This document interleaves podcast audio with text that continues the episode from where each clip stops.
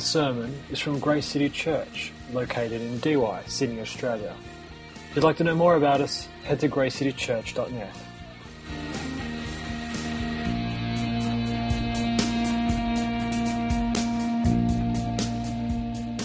I just want to say it's been just a real privilege to be here, and um, I've just so enjoyed the times of worship we've had, and just to be with you. I mean, in all honesty, I have to confess that before coming, I was really tired, and uh, we've been doing a lot of stuff in New Zealand and uh, involved in situations in Auckland and Taranaki and other church situations as well, of course, as, as our own. And uh, I must admit, I was beginning to flake a bit, really, and uh, thinking, oh gosh, uh, Camp Sydney, eh? And uh, I know Peter phoned me a little while ago and said, What you got? What you got? I said, oh, Nothing at the moment. And uh, so I said, A theme of the Holy Spirit. I said, Okay, okay. And, uh, but I sort of came here thinking, Man, I'm, I feel a bit tired. But I just want to thank you so much. I feel so refreshed. You know, you, you don't know what you've got here. It is so precious. The presence of God in the worship. I mean, I'm just weeping every worship time, and I'm just being so just embraced by God. And uh, I just want to so commend you. This is, this is a great church. And uh, just walking in amongst you and just feeling the presence of God and being so refreshed. I feel personally I'm going back with more than I ever came with. And, uh, and that's just, I know that comes out of the one, not just the gifted worship leaders you've got, but out of the heart of the church, uh, which God by His grace has put in you. And uh, I just want to commend you. The quality is just so wonderful, and the heart is so good. And, uh, yeah, I've, I've, got the benefit from it. So thank you so much. Uh, yeah, I appreciate it. I just want to pray for this last session that I've got with you, really, and um, I want to ask for God to continue just to move and overshadow us by His Spirit. Uh, because it is all about Him and His presence. I'm, I'm, already blown away by some of the words that have come this morning, and actually by Steve's word uh, yesterday afternoon, and that'll come clear as I go on. Uh, but I just want to say, oh Lord, come increasingly upon us. I want to thank you so much, Lord, that you are here. I want to thank you for your presence, Lord. So, yeah, so tangible, so refreshing, so, so precious to us, so life giving. I feel like you've given me life again. And uh, we just delight in your grace, this wonderful grace that matches every moment of our lives, the joys and the griefs, Lord. Your grace is there. And we just say, Lord, thank you so much for it. And thank you for the cross. Lord, so wonderful. It's through that Isaiah 53, or that work there that happened, that great cost to your Son, Lord, that we can now enjoy being the children of God. And we thank you so much for that. And we thank you for your Spirit, Lord, whom you've poured out upon us. Lord, you didn't want to leave us as orphans. Lord, you brought us into sonship. And we thank you for your Spirit, who just puts that in us again and again, confirms and, and testifies and witnesses to our spirits that we are the children of God. Father, thank you, Lord. Keep coming upon us now, I pray. In Jesus' name, amen. Amen. Well, in the first session, uh, actually, I've got a, a, little thing to click somewhere, haven't I? All right, here we go, in my pocket. Um, in the first session, we, we, were really looking at the call of the church to be the house of the presence of God. And, uh, and in the last session, we kind of looked at the kind of person who is full of the Spirit, what she or he looks like, the world that they're in. Uh, rather than their little worlds, they're in the world of God and His great purposes and His great calling. And I'll tell you what this session is about in a moment, but the bottom line is, and we all know this by now anyway, is that we need more of the Spirit. Uh, and that's come through so many of the songs that we've sung as well, actually. And we've seen that the Bible itself sets us up for that expectation. And um, uh, we have um, this, this slide that will appear magically any second. Anyway, we have the Joel 2 prophecy. It'll come up in a moment. Um, there it is. There we go. You should know it by now. I put the print a bit bigger this time, and we won't, we won't go through the whole thing again. But this prophecy sets us up for that expectation. Just those first lines. In the last days, God says, I will pour out my spirit on all people. Your sons and daughters will prophesy. Your young men will see visions. Your old men will dream dreams. Even on my servants, both women and men, I'll pour out my spirit in those days, and they will prophesy. And that's what this prophecy, prophecy is really all about. It's about expectation. It tells me absolutely that God has sent His Spirit. It's not our idea. It's not something that we've worked up or drummed up. It's the determination of God, the declared policy and promise of heaven. All right, that's really important. It's something that God has specifically earmarked for what Paul refers to as the culmination of the age, or as it says here, in the last days. It's earmarked for our day, and it's reinforced again in a few verses when Peter says, The promise is for you and your children, and for all who are far off, for all whom the Lord our God will call. All right, so the determination of God is there, and the promise of God is there. Folks, we are in the age of the Spirit. All right, we just need to refresh ourselves in that. But of course, as we talk about these things, inevitably we find ourselves asking, well, if this is the promise, then actually, why don't we see more than we do? Now, we praise God for what we do see, we treasure what we see, but why don't we see even more? Uh, and look, in trying to answer that, we could talk about a number of things. I, I, think even what Steve was bringing yesterday about what keeps us from the presence of the Father sometimes, or, or we could talk about sometimes our lack of thirst for God. We live in a, as I said before, we live in a sweet shop. And the reality is, is you know, what it's like when you have sweets, you, you don't feel like eating the main course. Uh, you know, as any parent will tell you, you know, your children are not eating their main meal in the evening. Your first question is, what have you been eating? And, uh, and sweets do us no good at all. They, they satisfy us for the second, but they don't feed us at all. And uh, we are living in a sweet shop these days, so sometimes our thirst for God begins to wane. So we could talk about that. Uh, we could also maybe talk about our inability to persevere in seeking Him more than we do, because we live in a push button society where we expect everything now. Uh, but seeking God doesn't come that way. It's ask and keep asking. It's, it's finding Him in the seeking as well. So we could talk about that too. But I'd like to address another key obstacle, which certainly in my own life has been a major issue. Um, and it's simply, it's simply, it's simply this. It's to do with confidence or the lack thereof. lack of confidence. You know what I mean by that? Uh, you know, that sense where we think, yeah, I know we have this amazing promise, this incredible declaration of God, but, but it doesn't quite include me in the center of it. You know, it's about, it's like the, the, the, command to get baptized. You know, it's a clear command, but I've talked to people before and they say, yeah, I know, but God hasn't said it to me yet. I think, well, yeah, he has. It's right there. It's command. And uh, it's a bit like this, really. You know, the great promise is there, but we sometimes disregard or we sometimes discard ourselves and say, yeah, I know it says that, but I'm not in the center of that. You know, it's for, it's for so and so over there because, wow, they are moving in the power of the Spirit. They are prophesying and seeing think God do things. Or, or it's about her. You know, she's praying for the sick and, and they're getting healed. Or, or it's about that, or, or that church over there. Have you heard about the church over there? The stories that are coming out. God is doing amazing things over there. You know, but what about us? Or, or that conference. You must go to the conference because God is going to be moving powerfully. Or that nation, you know, that church over there, that nation over there. But, but what about, what about us? What about me? You know, not so much. And we can discount ourselves so quickly, can't we? Can I just say, I, I, really believe God wants to blow that lie apart this morning. God wants you to know personally that His heart is to fill you with His Spirit again and again. He wants to baptize you in the Spirit if you're not yet. He wants to gift you with the gifts of the Spirit if you don't feel you have them yet. He wants you to prophesy and dream dreams and see visions. It's in the promise, and God wants you to understand that for yourself. He wants to saturate you more and more as the days pass. He wants us to recover our confidence that this great promise in Joel is for you and me. I believe that with all my heart. I, was, I felt actually prophetically, I was praying for someone yesterday, and I felt prophetically, you know, that God wants us to be, as churches really, as well as individuals, carriers of revival.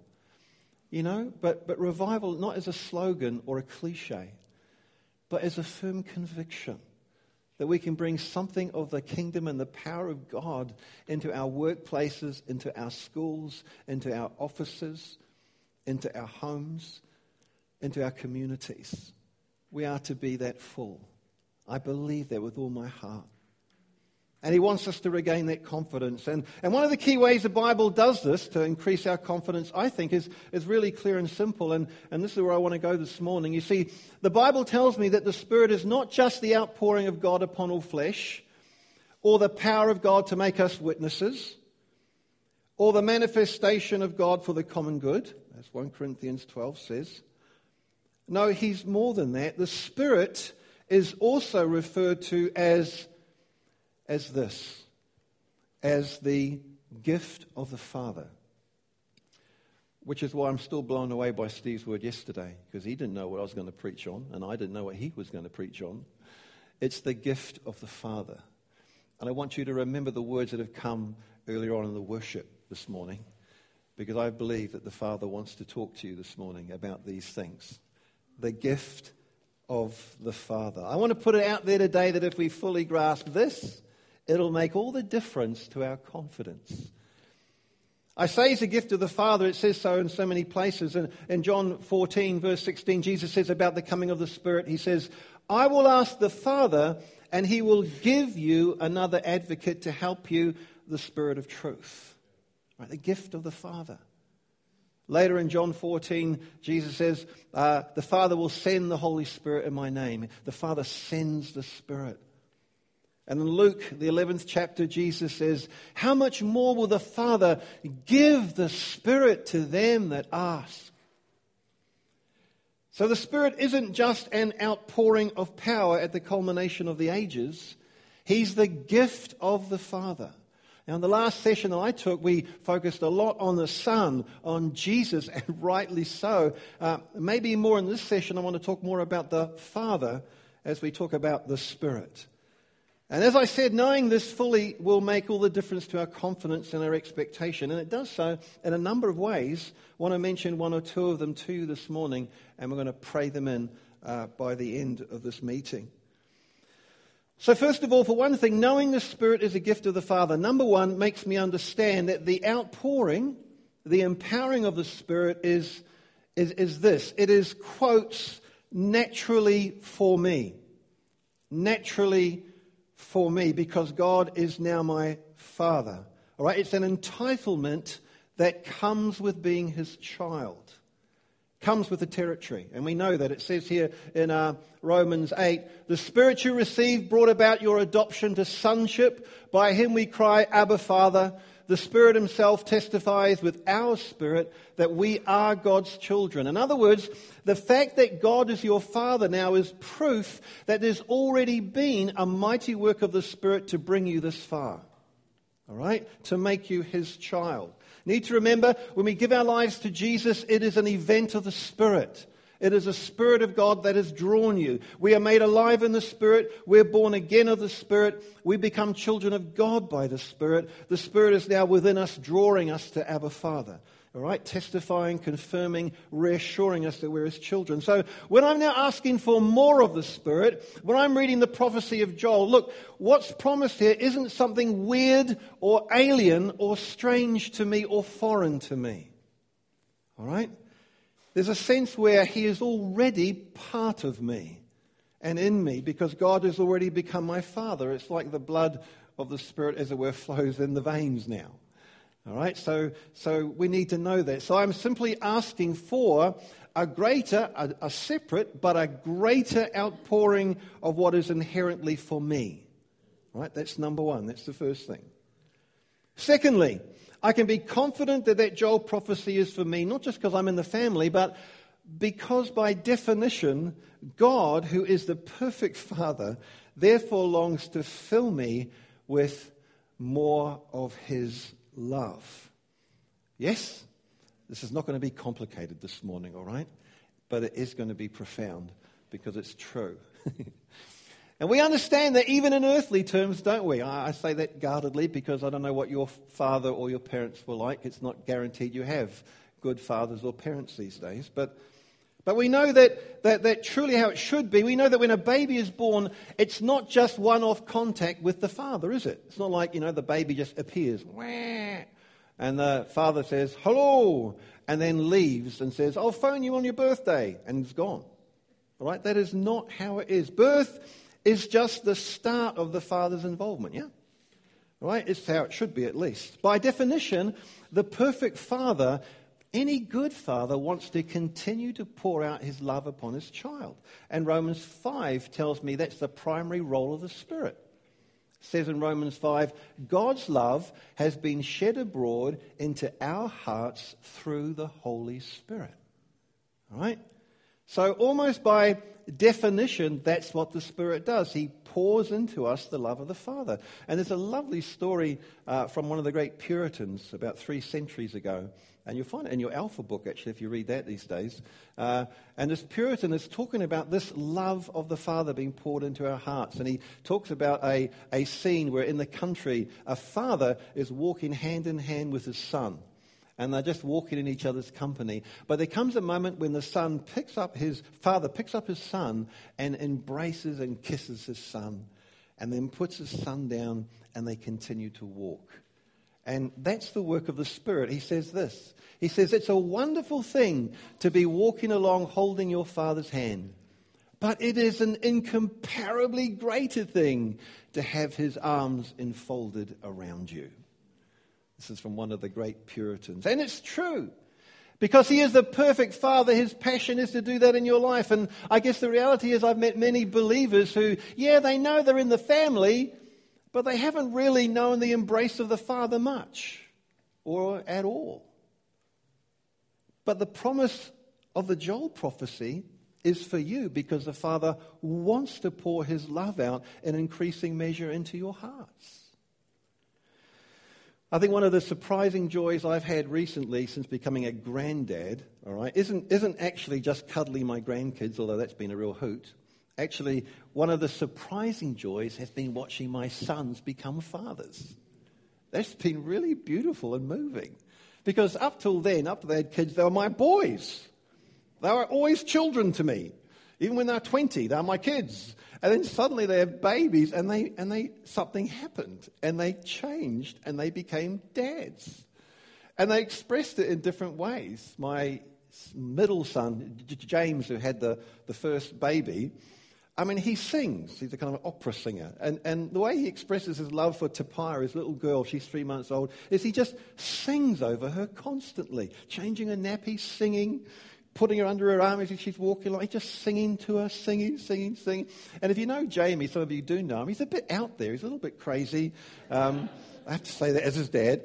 And, uh, you know, a little bit sometimes difficult to know where he's at, but, but there, he's just singing, pouring his love out into this child. And it's the most beautiful thing. And Julie and I, we've just been wiping the tears away. We hear him booming around the house, Tapia, Tapia, I love you, all this kind of stuff. And, uh, you know, and it doesn't sound like that, of course, far better. But it's what he does. You think, what is that? Well, that's the father pouring out his love into the heart of his child. You're my child. And then, of course, there's Sam, who's so different. Some of you all know Sam. He's six foot four, big beard, big bushy beard. His boy now is a month old. So there he is picking up his little boy, and he's smothering him in his beard, really, kissing his boy. His little baby's like this kind of thing. And, and there's Anderson kissing his little boy and loving his little boy. I think, what is that? That's the father testifying, persuading him, You're my boy, my son. And as I watch them, I also see something else happening. I see Tapia, who's three months old now, and I see that she's just beginning to respond to her father's love. And it's so cool because Jamie just needs to walk into the room and her eyes just light up. And she's glued to him as he's walking around the room and a smile on her face. And I think, well, well, what's that? What's that? Well, that's, that's, uh, that's the Abba Father coming through. You know, that's the Spirit. Abba Father. Love is being drawn out of her by her dad as he showers his love upon her. And that's why I know the Joel prophecy is for me because the Father who made the promise is a perfection of all fathers. He wants to saturate me in, in his love. So when the promise is for more of the Spirit, or to be baptized in the Spirit, to be empowered by the Spirit, to be gifted by the Spirit, I'm not thinking, well, is that for me? I don't know. No, I'm not. I'm thinking, Father, you long for me to have this. I receive it. And I just think we really need to hear that in our day and age because I don't know about you, but too often I think I've approached God in the past more as if I was an Old Testament saint than a New Testament son. You know what I mean by that? You know, like in the first session, we we're talking about this to the Old Testament people of God. God was quite distant, actually.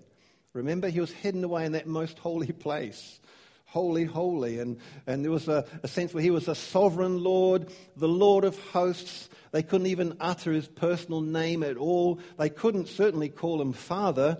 And actually, the common response was fear. Concern about whether you've done all you should. He was never Father in the personal sense. John Owen, the great Puritan, uh, says about the Old Testament saints, he says this about them. He says, though they had communion with God, Yet they had not a boldness and confidence in that communion. I think that's true.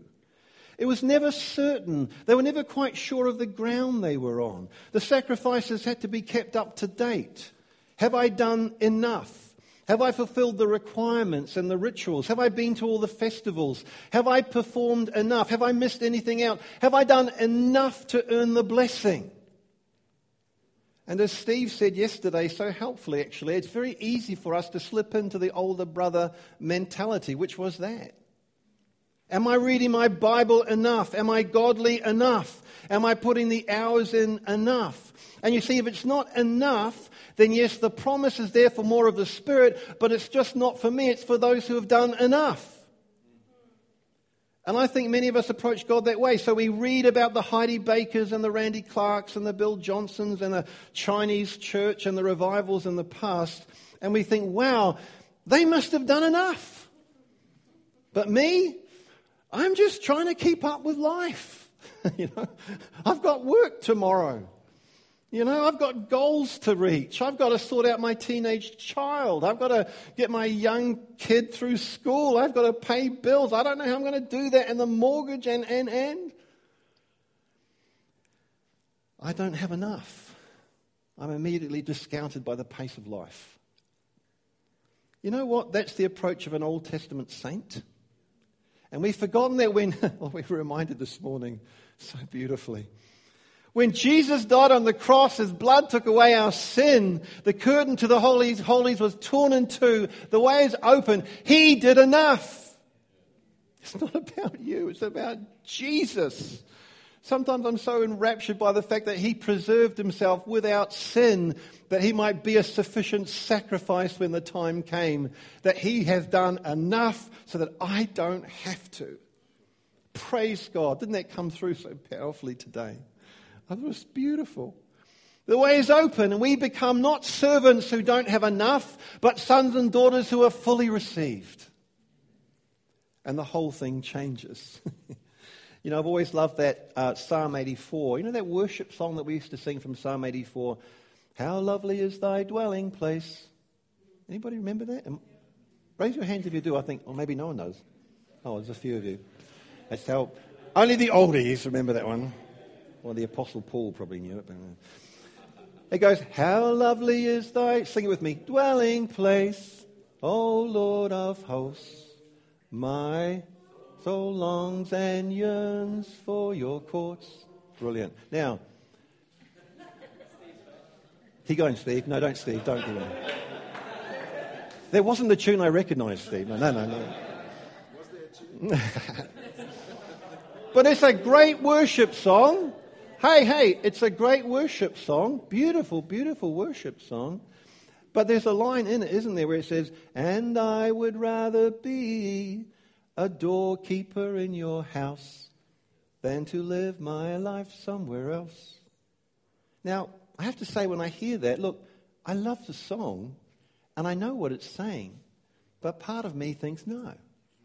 An Old Testament saint would be thrilled to be a doorkeeper in the house of God, but I'm not a doorkeeper. I'm a son. I'm a son. I've been catapulted into the heart of the Father. I'm right there in the family.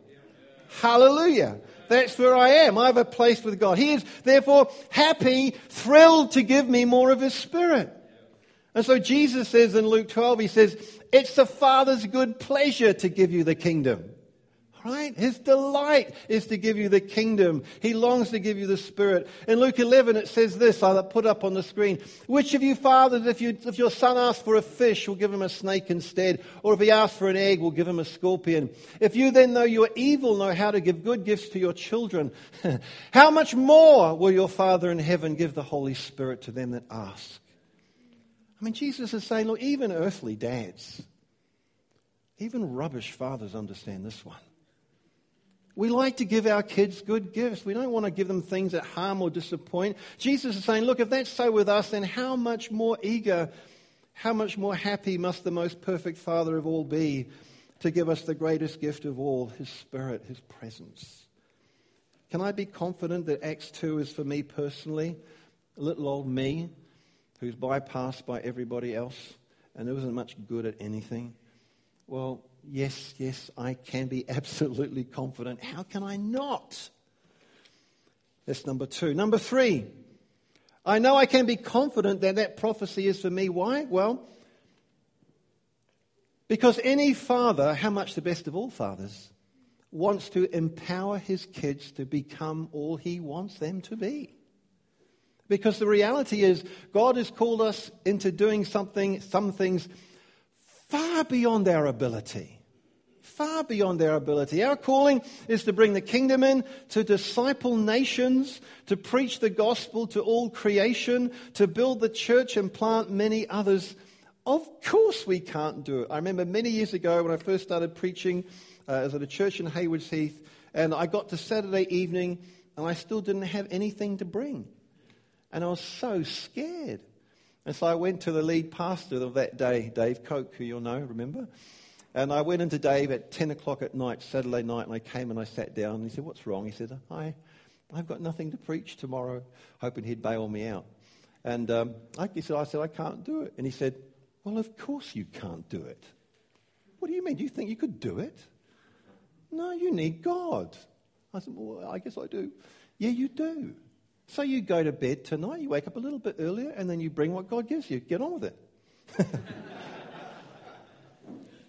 it wasn't the great sermon, I remember actually. but anyway, but I, the point was made we can't do this. It's beyond us by nature. We can't do this. We need the Spirit, we need to be empowered. And can I just say this is different from when we are born again by the Spirit. When we first give our lives to Jesus, the Spirit comes within and makes us his children. But there is another filling. There is a, a baptism in the Spirit, a, a saturation that is also promised us, which empowers us to fulfill his calling of us. And we need that. We need it. Left to my own devices, I just don't have what it takes, and nor do you. But as the perfect of all fathers, he doesn't want us to fail. And again, we understand that as earthly parents, don't we? Look, the heart to empower our kids to become all that they were made for is in every parent. That's why we pay for their school fees. We pay that they get to school. We make sure they, they get there. We, we see that they're clothed and fed. We, we pay for their sports and their health care. We pay for their piano lessons and their ballet classes. We, we empower them because we long for them to be all that they were made to be. It's amazing, actually. I was thinking about this the other day. We even empower them to bless us in a similar way the Father does when He empowers us to bless Him. We do that with our kids. You know what it's like? It's your birthday, and your children are too small to earn anything, earn any pocket money, but it's your birthday. And so what happens? They come to you and you give them 10 bucks, you know, $10 for them to go into the shops and buy you something for your birthday. So you give them $10 and they run off. They're about five or six years old, they're off and their mum takes them in. And then the birthday morning comes and they come rushing into your room and it's all packaged and they're so jolly proud of themselves and they, and they give it to you. Now at that point you don't say, it's my money anyway. you might think that,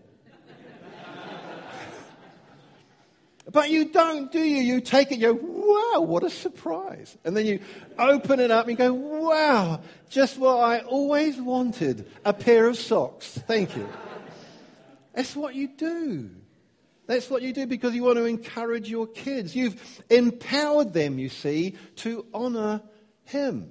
honor you. That's what you've done. That's what we do. We empower them. Look, in a similar way, our Father owns all things and sustains all things. The very breath you breathe is a gift from Him. And so here we are today. We've been singing His praises and worshiping Him and raising our hands. With what? Well, with the breath He gives us, with the bodies He's lent to us, and with His Spirit coming in upon us.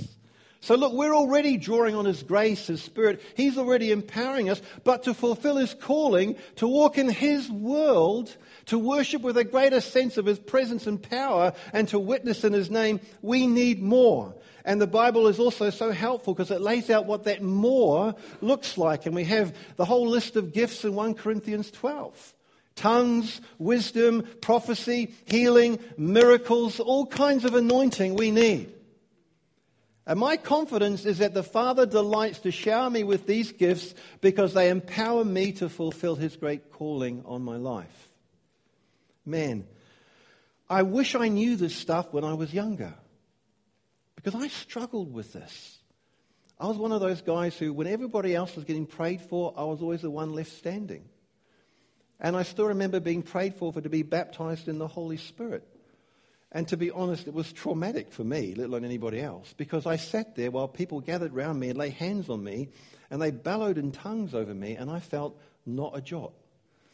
And I just sat there getting increasingly red and embarrassed and hot, and the hands were getting increasingly sweaty.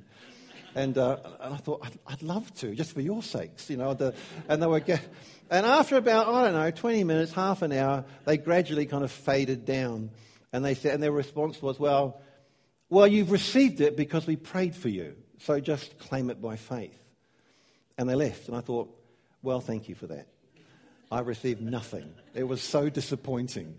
And uh, oh, it was really hard. And it wasn't until, again, sometime after, as I was worshiping my Father, as I was worshiping Jesus in a lovely meeting where the presence of God was so powerful, I was just worshiping and I was speaking in English and then I just began to make some other sounds, wasn't thinking too much about it, and I began to just step out of the boat and walk on the sea. You know, you, I just engaged my vocal cords. I thought, well, I'll make some other sounds. I began to, and suddenly it just burst out of me, and I was filled with the Spirit, baptized thoroughly, saturated, the love of God. Bang! I was on the floor. I couldn't stop. You couldn't shut me up after a while. Babbling away. It was as I've encountered my God in love and as my Father. And I've had fillings afterward. It's not that you get filled once and that's it. It's that you are filled again and again and again. And some of these fillings have changed my life. And I remember once as a young pastor, um, dawned on me one day. I, I, didn't ask to become, please, can I be a, a leader church? Uh, I never actually said that. It was, this church needs someone to lead it. You're in and, uh, and I was left holding the baby. Uh, and, uh, and I realized by the end of my first few years uh, a fundamental problem with my pastoring, and it was this um, I didn't like people. Which, along with a stutter, it, it's not good, eh? It doesn't, doesn't bode well for the future. I didn't like them. I, I you know, and uh, in fact, I remember one Sunday morning, me and the worship leader, a great friend of mine, we, he didn't like people either. And, uh, and we'd set the hall up, and then we looked at each other and said, let's just take off before they arrive. But we didn't. But we didn't. And they came. But I was laboring under this, and I'm, I'm actually not exaggerating. This is actually how it was. And I was in great turmoil till 1994. Uh, there was a mighty outpouring of the Spirit. And, uh, and I remember the weird feeling where I was telling people what was happening in Toronto, and the whole church at one point were all on their backs as God met with them. And I was still standing there, thinking, oh, typical, you know.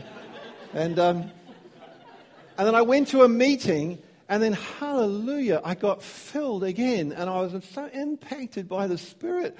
I was weeping, I was on the floor, I was gibbering. Um, it was just God. And I got up, and I remember getting up thinking, well, what was that about? And, you know, I, I didn't know really for a, a few weeks. And then it dawned on me that I really love the folks. And, and you know what? It's never left me. I really love people. And I know that came as I was empowered, as I was filled with the Spirit. It's never left me. And it was surely from God because I couldn't drum it up. So it was a beautiful thing. The Father wants to empower His children. Hallelujah. Fourthly, lastly, I'll just mention this. How can I be confident that the Joel prophecy really is for me? Well, by definition, the Father wants to encourage me. Paul says in Romans 15 that He's a God of all encouragement. That's the kind of Father He is. His heart is to pour out His blessing on my every attempt to receive His Spirit, every attempt to step out in the Spirit, every attempt to be used in the Spirit. And it's wonderful. Just recently, only days ago, uh, I received an email from someone with Lynn. You're going to read it out for me, Lynn, aren't you? And it's, a, and it's a, an email that came from a, um, girl um, about a, a, long time ago now. You know, in the, in the camps, the youth camps that we've had, uh, you have them here still, don't you? The um, New Day camps. So the New Day camps in New Zealand, and the Australians and the New Zealanders would get together either over here or back, back home in New Zealand. And um, a long time ago, uh, about probably 2008 or 9, 8 probably, we were having a New Day camp. And one of the workers there called Steve, some of you all know about Steve, really shy, lovely hearted guy, helping with the youth on, on the campsite. Um, and it was the year when people were really receiving the Spirit, stepping out on the streets, praying for people, and seeing people getting healed on the streets. It was a remarkable year, actually, and numbers were getting healed. Uh, it was a wonderful, wonderful time. And Steve was like, oh, I want to be part of that. I want to be part of that. And he was almost ready to go out, but he couldn't to look after somebody. And there was one last opportunity on the last night where people were receiving the Spirit, but not Steve, because Steve had to take one of the guys who had hurt his shoulder, broke, or dislocated his shoulder. Was that you, Jordan?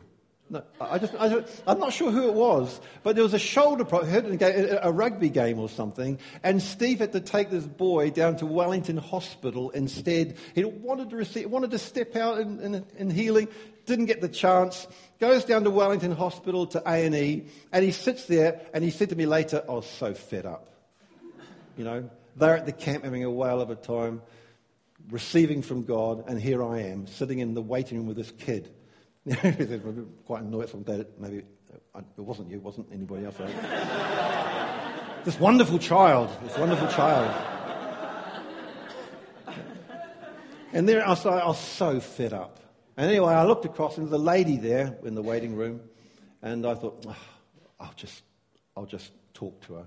And um, so he began to talk and he said, Well, I'll, I'll pray for you. So he just prayed for her and then said, But I have to go. So he went. Well, only weeks ago, I get this email from her. So, do you want to just read it out? Hi, Peter Nari. Approximately seven years ago, I was at Wellington Hospital A&E in pain and waiting to see a surgeon when a man in his late 20s to early 30s named Stephen approached me. He sat near me and we chatted for a few minutes and then he offered to pray for me. He was there because a boy from the youth camp Stephen was youth leader at had injured his shoulder playing rugby. After praying for me and giving his testimony, he invited me to attend King's Church, which was held at the time in the school hall at Paremata School. I mentioned this to my mother and also to my kids.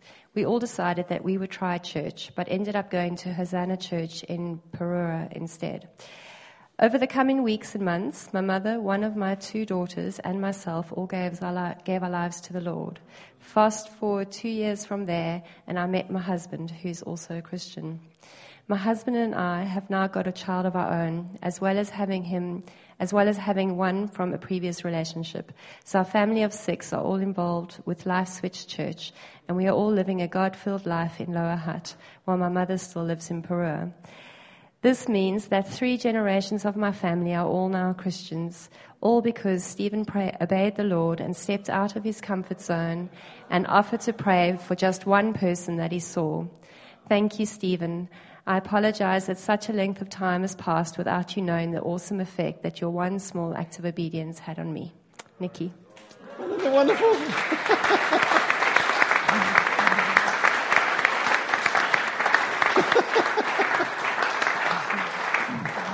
I mentioned it to Steve in the car park on Sunday morning. He's just bawling in the car park. I remember that time. I remember that. Isn't God good? This is the God of encouragement. He's not out there. You wouldn't have to twist his arm. Remember, he wants, he, he wants to He's not willing that any should perish. He's called us to something that He is interested in. You know? It's not like how we can sometimes be with our children. Could you just go outside and play? No, no, no. God is saying, come into where I am working. Come in. I want to empower you, though. It has to be through my power. so God is a God of encouragement. As we step out to prophesy, as we step out in healing, as we start obeying the promptings to share our faith, expect encouragement. Don't expect failure. So often we do that before we even start. Oh, nothing will happen. No, when you come before God for an impartation of His power, maybe you, you think, I'd love to be baptized in the Holy Spirit. I'd love to speak in tongues. I, I, I know I need to because I want to be empowered. Well, you're not coming like thinking, well, I, I hope he will. No, the promise is for you and your children and all who are far off. He wants to meet with you and empower you. Oh God, once again, can I be confident that the promise of Acts 2 is really for me? Well, yes, because as the perfect Father, his deep desire is to fill me with his love. Because he's a perfect Father, he delights to empower me to fulfill his call and because, as the perfect Father, He is the God of all encouragement. Now, I know that some of you here, you're all in different places with this. And some of you here, maybe you know what it is to walk with God along the country road, but you know you've not sensed or felt His love, His embrace, His filling. Maybe you came out of a church background where that wasn't talked about much or was just somehow, yeah, just or, or even shunned. Well, the Father wants to call you. He wants to draw you in. He wants to embrace you. He wants to fill you with His Holy Spirit. He wants to gift you and empower you. He wants to baptize you and fill you. Others of you think, well, I, I have been filled a while ago, been pretty dry recently. Well, hear the call of the Father. I love the words that came earlier in the worship. You know, be like a child. Sometimes we're too jolly sophisticated. Father says, Come as a child. Allow me to fill you, empower you, baptize you, give you a gift of tongues. Maybe some of you thought, Well, I love the gift of tongues, but it passed me by somehow. No, you can receive it this morning. You receive it now. Father wants to bless you. The gift of tongues edifies you, builds you up. It's a gift. Bottom line, we need this. It's not a luxury. And the Father's heart is to give us, it's His delight to give you the kingdom. Let's stand, shall we?